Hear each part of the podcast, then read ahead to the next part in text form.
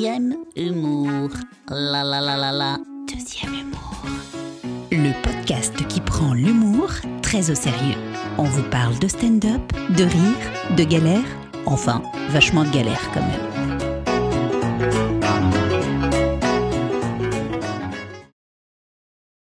Épisode numéro 3. Drôle d'échec. Bide, fiasco, four, ratage, plantage, flop. Tout est fini. Je remets le sens de ma propre existence en question, je sombre dans un gouffre de désolation qui n'est que le reflet de la vacuité et la finitude de mes espoirs non aboutis. Ah, l'échec, une philosophie en soi. Quand t'es humoriste, ton métier, c'est de faire rire. Au même titre que le boulanger fait du pain, un concept assez simple finalement. Farine, pain, farine, pain, blague, rire, blague, rire. Mais quand ton pain ne plaît pas à tes clients, quand ton public ne rit pas à tes blagues, c'est donc un échec. Et chez les humoristes, on appelle ça un bide. Vous me conjuguerez cent fois le verbe bider au subjonctif imparfait. Euh, que je bidasse, que tu bidasses, qu'il bida, que nous bidassions, que vous bidassiez, qu'il bidasse. Je crois que j'ai compris, maîtresse. Et l'échec, ça fait partie intégrante de la carrière d'un humoriste. Il est inévitable. Coucou, je suis l'échec, je te vois, petit humoriste, je suis là, derrière toi, tu ne peux pas m'échapper. Mais la différence se joue sur la relation que nous instaurons avec l'échec. Ça passe ou ça casse.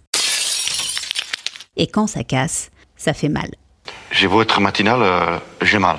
L'échec reste tout de même une véritable opportunité d'apprentissage et de croissance pour un humoriste. Tu revois tes textes, ton rythme, ton approche du public, tu te prépares mieux au manque de réaction. En gros, l'échec, ça fait partie du processus. Alors c'est très simple, il y a un processus à respecter. Sans processus, aucune action ne peut être entreprise. Les bides, c'est aussi une bonne manière de garder les pieds sur terre. La sanction immédiate du bide te rappelle que nul n'est à l'abri de l'échec, à commencer par les plus grands. Et qui dit grand humoriste dit aussi grands échecs.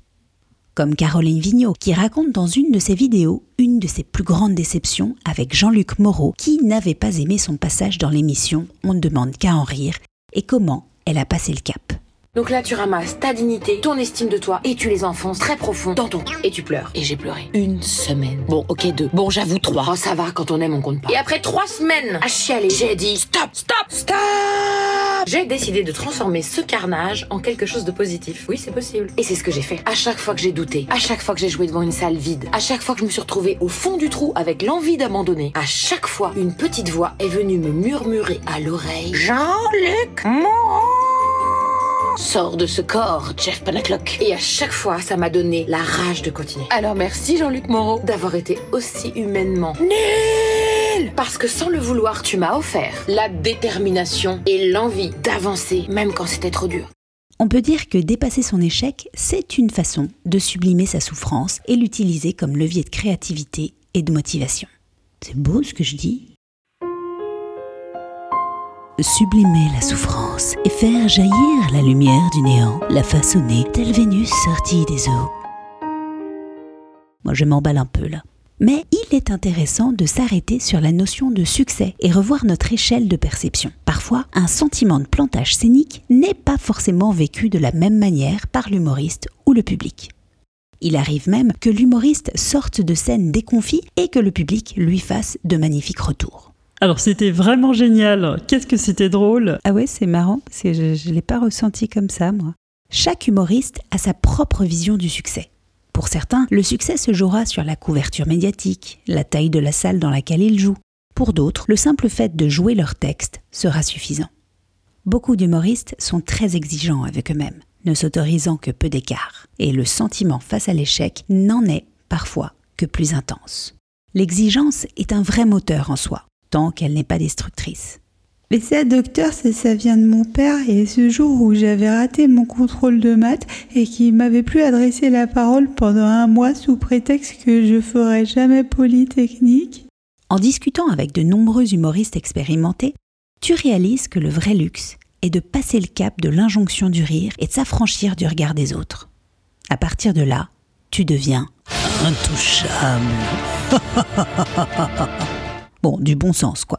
Mais c'est plus facile à dire qu'à faire. Assumer son style, ses blagues, s'amuser sur scène, peu importe le contexte. C'est la liberté. Libre Je suis Je vais faire un tour, je vais aller le monde Et quand t'es une nana dans l'humour, est-ce que t'es vraiment libre? Eh oui, il y a encore beaucoup de stéréotypes et de préjugés sur les femmes dans le milieu du rire. À commencer par l'idée que les femmes ne sont pas drôles, ou bien qu'elles ne peuvent pas aborder tous les sujets au risque de choquer leur auditoire. Alors non, moi la vulgarité dans la bouche d'une femme, je ne supporte pas. Alors oui, il peut arriver de recevoir quelques petites remarques déplacées, ou d'être le quota. Euh, alors on t'a prise parce qu'on n'avait pas de filles dans le line-up. ok, sympa.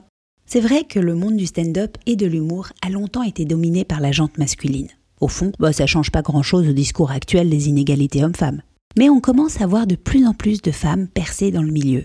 Et ça, c'est cool. C'est grâce à l'énergie et au talent de nombreuses femmes dans l'humour que le paysage évolue, que les codes se brisent, que les mentalités changent. Lentement, mais sûrement.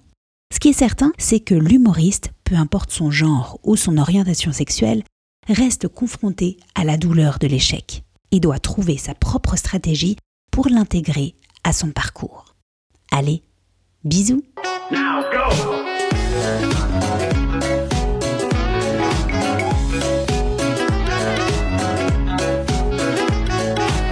C'était Deuxième Humour. Retrouvez-nous sur toutes vos plateformes de podcast et sur Radio Bascule. Radio Bascule.